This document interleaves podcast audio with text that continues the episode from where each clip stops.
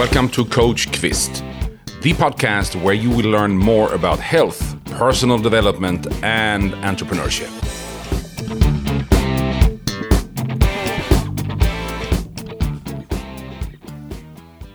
So it's six o'clock in the morning. The alarm goes off. You reach for your phone, you might put it on snooze, you might turn it off. You lay around, starting to think in your thoughts. You might be thinking, about what happened yesterday. You might be thinking about what's going to happen during the day you have have ahead of you. You might be thinking about trouble you have in your personal life. You might be starting to think about the weather. Basically, starting to think the same thoughts you were having yesterday morning and the morning before. You reach for your phone. You start to scroll on social media. You're living in checking out other people's lives. You're starting to check out the news. You're starting to check out what's going on in the world and actually not paying attention about your own thoughts. You're somewhere else thinking about what's going on in the world or looking at someone else's life and not really trying to get the best start of your day. You wake up, you go out of the same side of the bed as you usually do you go to the to the bathroom and do your routine like you do every morning. You go downstairs you you might be doing your cup of coffee eating your breakfast you jump in your car listening to the same radio channel as you usually do um, might be listening to the same pod as you usually do. You get to work and you greet the people at work at the same way you usually do and actually behaving like you always do and having the same thoughts as you always been having. And you wonder why, how come nothing in my life is changing?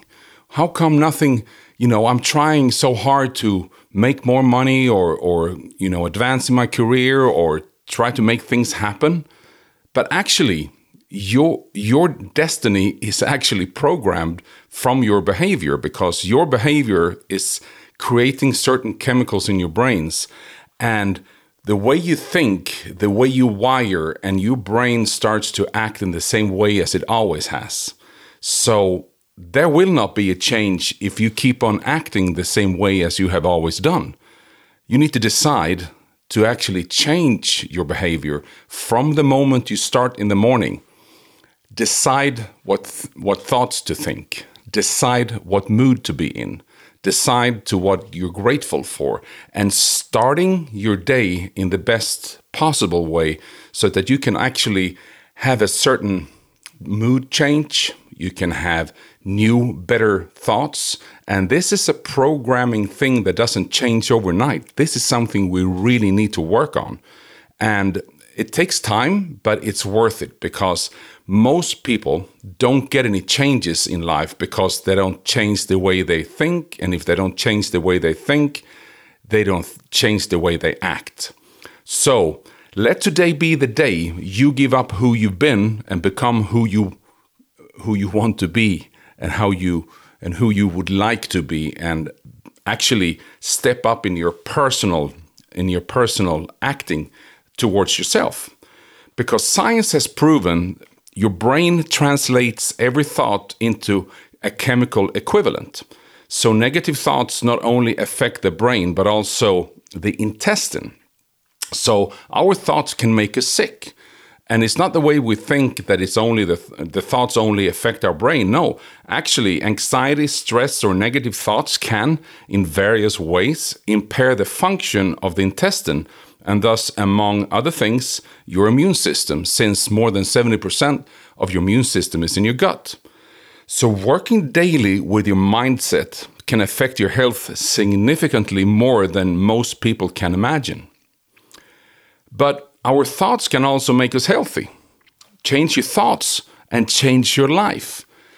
And this is what we have seen in recent years in, in, in several studies that how the way we think can actually make us healthier because you need to understand that your brain is the coolest, biggest, uh, baddest uh, chemistry factory there is. Because you probably all know about the placebo effect that if you give someone an, an, a sugar pill or, or an infective pill, that that pill actually can, if you believe in it, can make you healthy without having any certain chemicals in that pill. And how is that possible? Well, if you strongly believe in the pill you're taking and you're 100% sure that this is going to cure whatever you have, the chances are that your brain is going to produce those chemicals needed to get that certain effect. And at the same time, we can also see the, the opposite effect, what's called a nocebo effect. So when you have the nocebo effect, that you believe that you will get sick or you will get a get a um, certain problem or you will die, well, you know your brain is it's like the, the, the magic the magic lamp. You know your wish is my command. So we have seen in Asian tribes that when the medicine man puts a spell on someone and tells them they will die, they will die within two weeks most of the time. We see older couples that has been living together for many, many, many, many years, and certainly one of the partner dies and the other one quit living, you know, give up uh, life, and that other person, you know, might die within a couple of weeks just from giving up living. So that's how powerful our brain is when it comes to uh, produce certain chemicals. So if your thoughts, if your thoughts can make you sick, you know, then you need to understand that your thoughts can also make you well. So we need to take charge of the way we think, and we cannot start to have the behavior like I meet many people that says, "Well, this is how I am." You know, it's you know I can't change. This is how I've always been.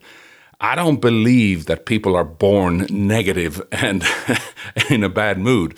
No, we need to understand that it's it's it's like a programming, and if it, if it has been programmed, it can be reprogrammed, and it's a matter of making a decision and we can change so many things in so many ways the way we think and therefore the way we act and therefore the way certain chemicals are produced in our brain.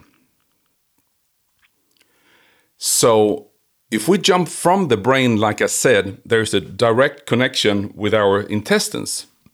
Research on the intestinal flora the last few years has been dramatic there, come, there has come out over 10,000 scientific studies only in the last year, more than one article every hour right now. And the coolest thing about the gut is that there is trillions of organisms in the gut. We have actually more bacteria and organisms in the gut than we have cells throughout our whole body. So the, when we talk about that the gut has its own life that they call it the second brain? Well, there is a reason for that because the intestinal flora is central to our health and it has so many functions and basically the intestinal flora rules our health. For example, if you think about how the gut function and and and uh, what happens in the the daily life of the gut. Well, you put some food in your mouth and it goes down through your system and it comes down passing the, the, the stomach and it comes down to the small intestine. And the, the small intestine is, is about six, six meters long. Uh, and it's, it's in, in uh, several, uh, you know, zigzag layers. So if you fold everything out, uh, the intestinal, the small intestines is about 200 square meters, which is the equivalent of a tennis field. And if you think about that size, and that's where the food is passing, and at the same time, there is only one layer of cells that is dividing what's going on, what's going through your gut, and and uh, keeping it from ha happening, uh, going out in the bloodstream.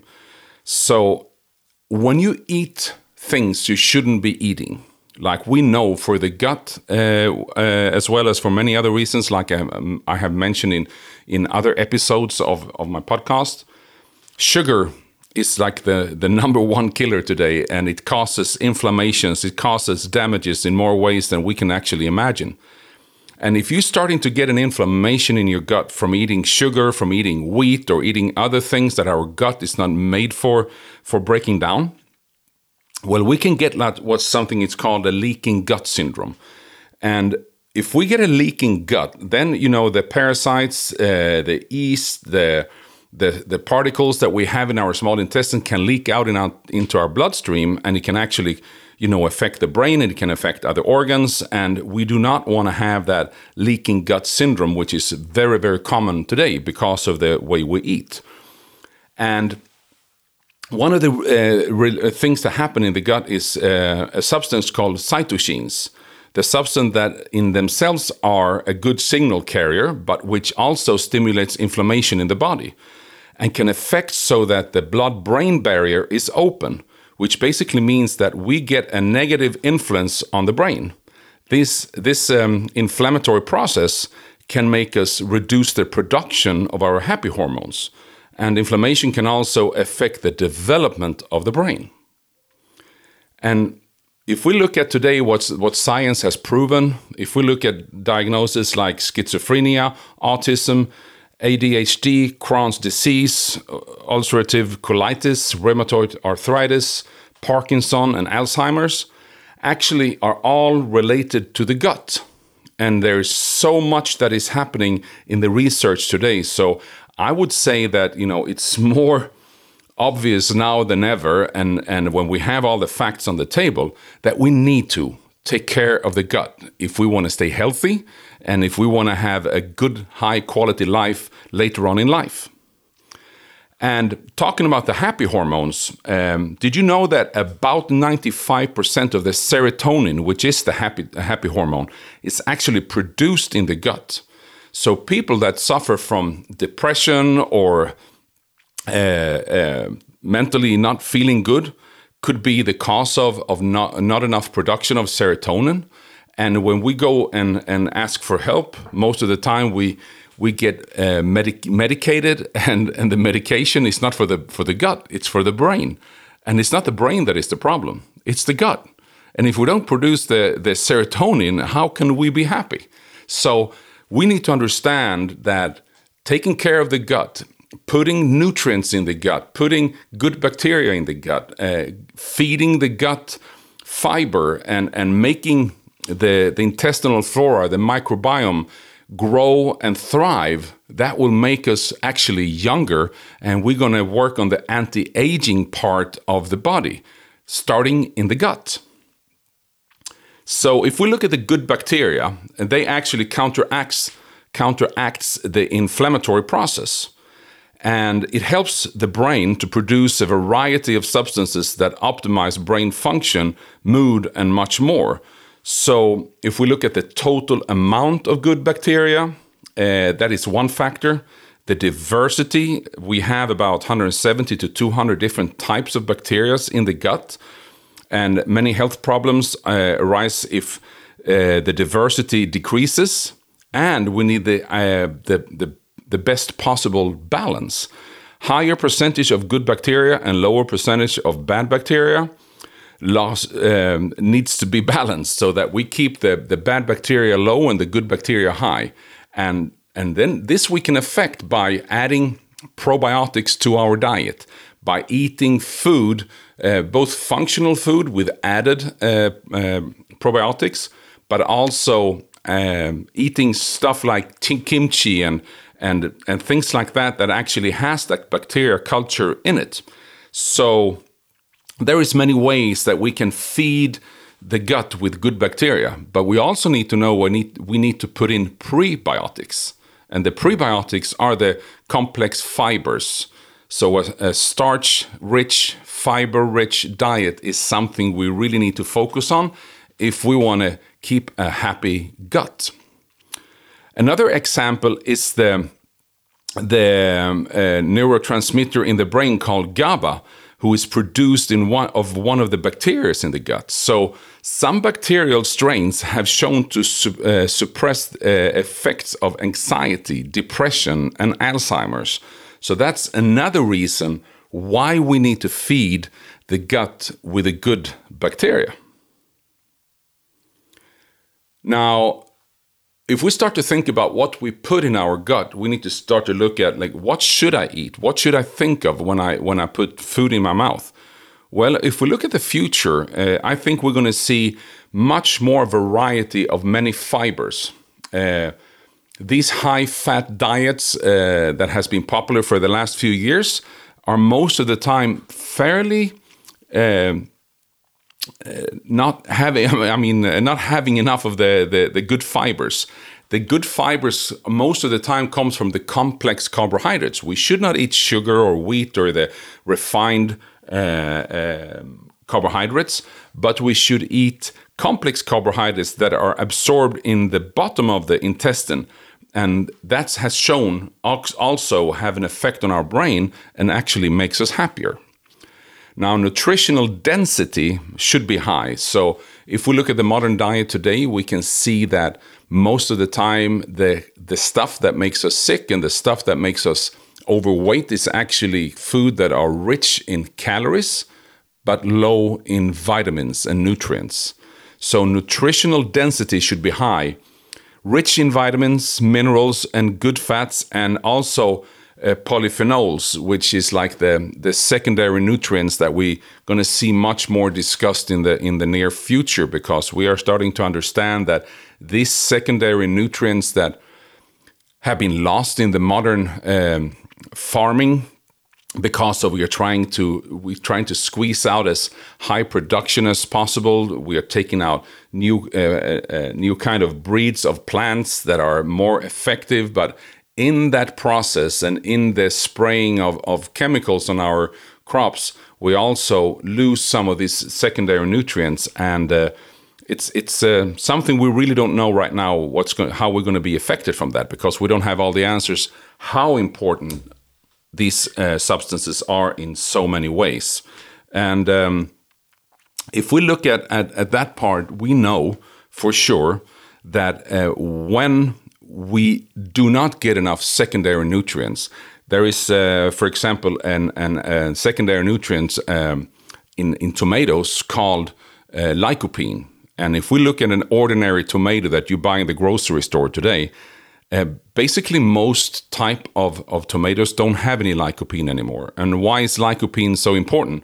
Well, it has shown to be has an anti-cancer effect. It it um, helps you resist from cardiovascular disease. It helps you having an anti-inflammatory um, uh, defense system in, in your body. So it helps you in so many ways.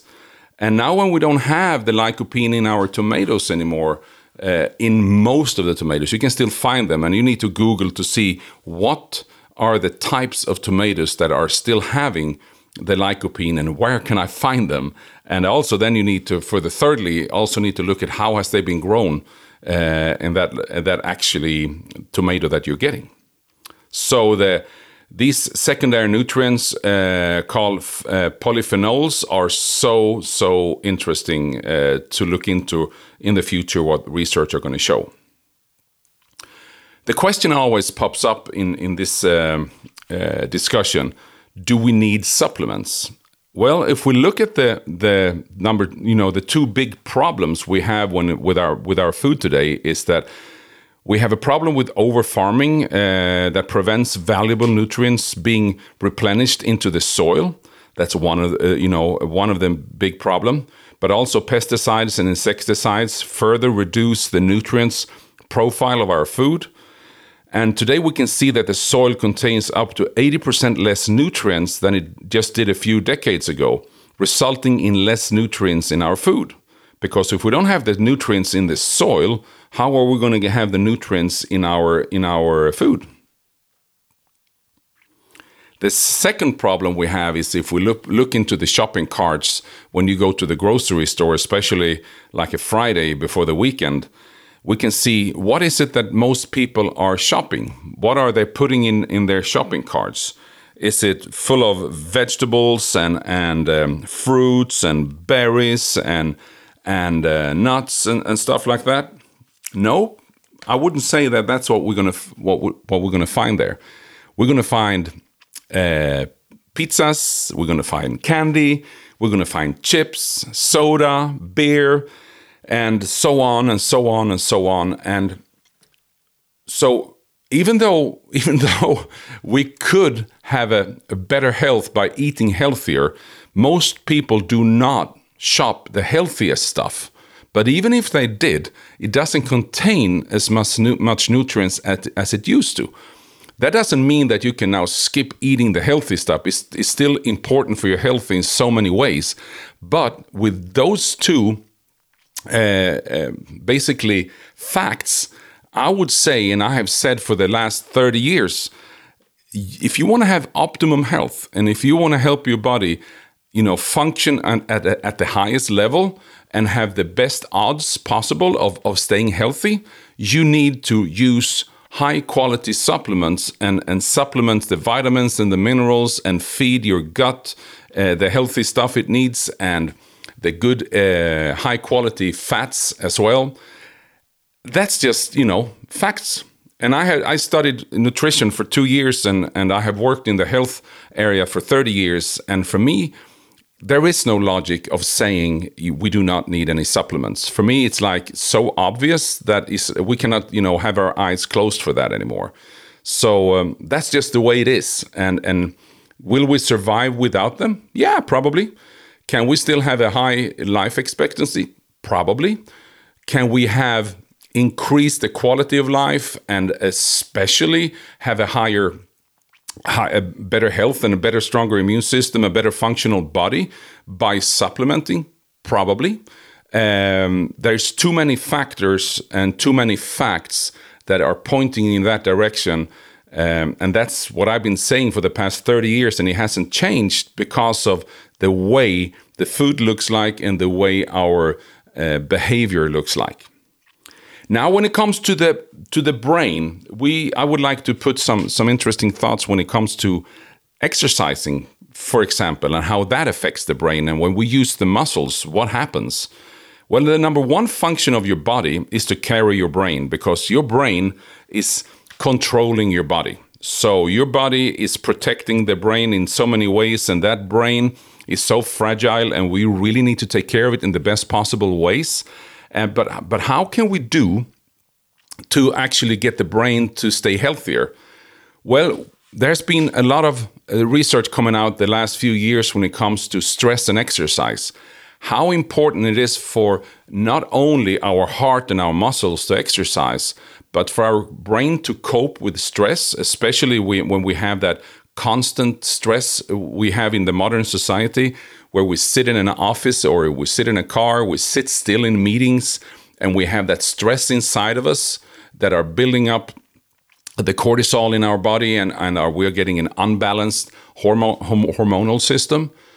To actually on a daily basis exercise is going to help not only your heart and your muscles and and you know your system but it will uh, help your brain to actually cope with stress so that is super super important but also when we exercise if we look at the function of the brain we can see that daily exercise gives you better focus gives you better feeling of happiness gives you a better memory gives you better creativity and it slows down aging. So, in, in all those things, you know, you, you need to think about isn't that what life is about?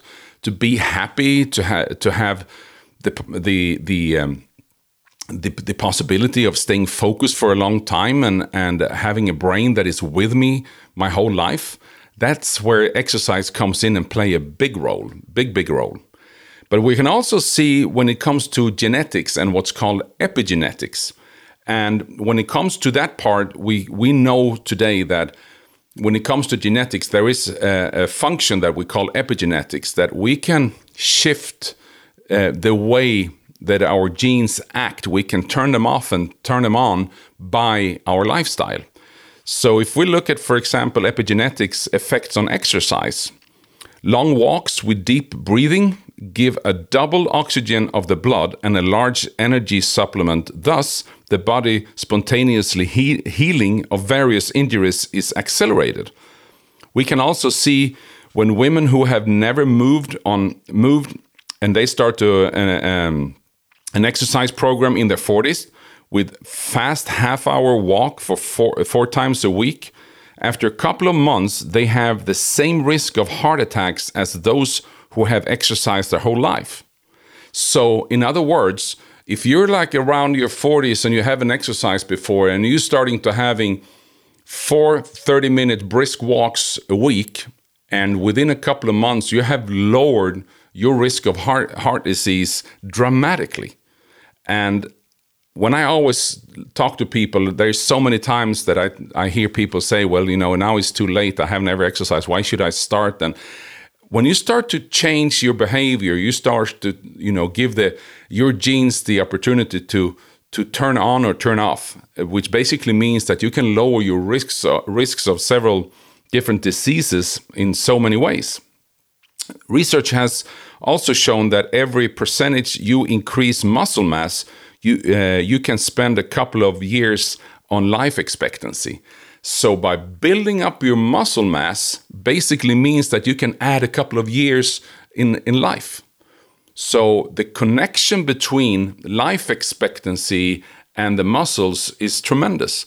And also we can see that people that that goes to the gym and, and actually exercise their their their muscles uh, with strength training increase their memory, increase their uh, capability of focusing. So there is a direct connection between the muscles and the brain as well. Three hours of exercise a week makes a biologically 10 years younger in the body than if you do not exercise.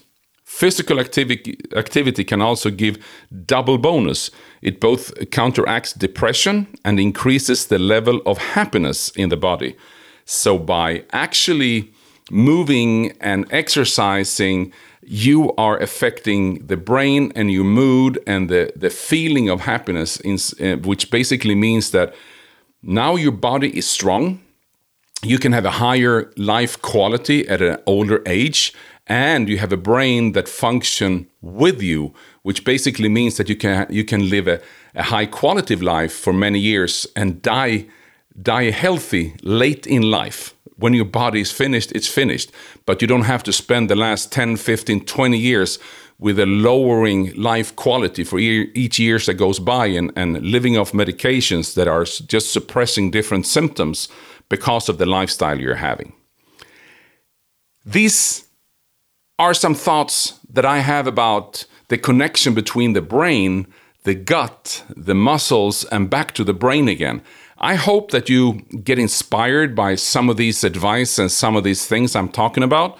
And my deepest wish is that this actually helps you do some changes that will affect your life life quality and uh, creates a better life for you. And maybe you tell a friend about this podcast and they will listen and they will change. That's my passion. That's what I'm all about. And I hope this gave you some serious inspiration for better health. Take care, my friends.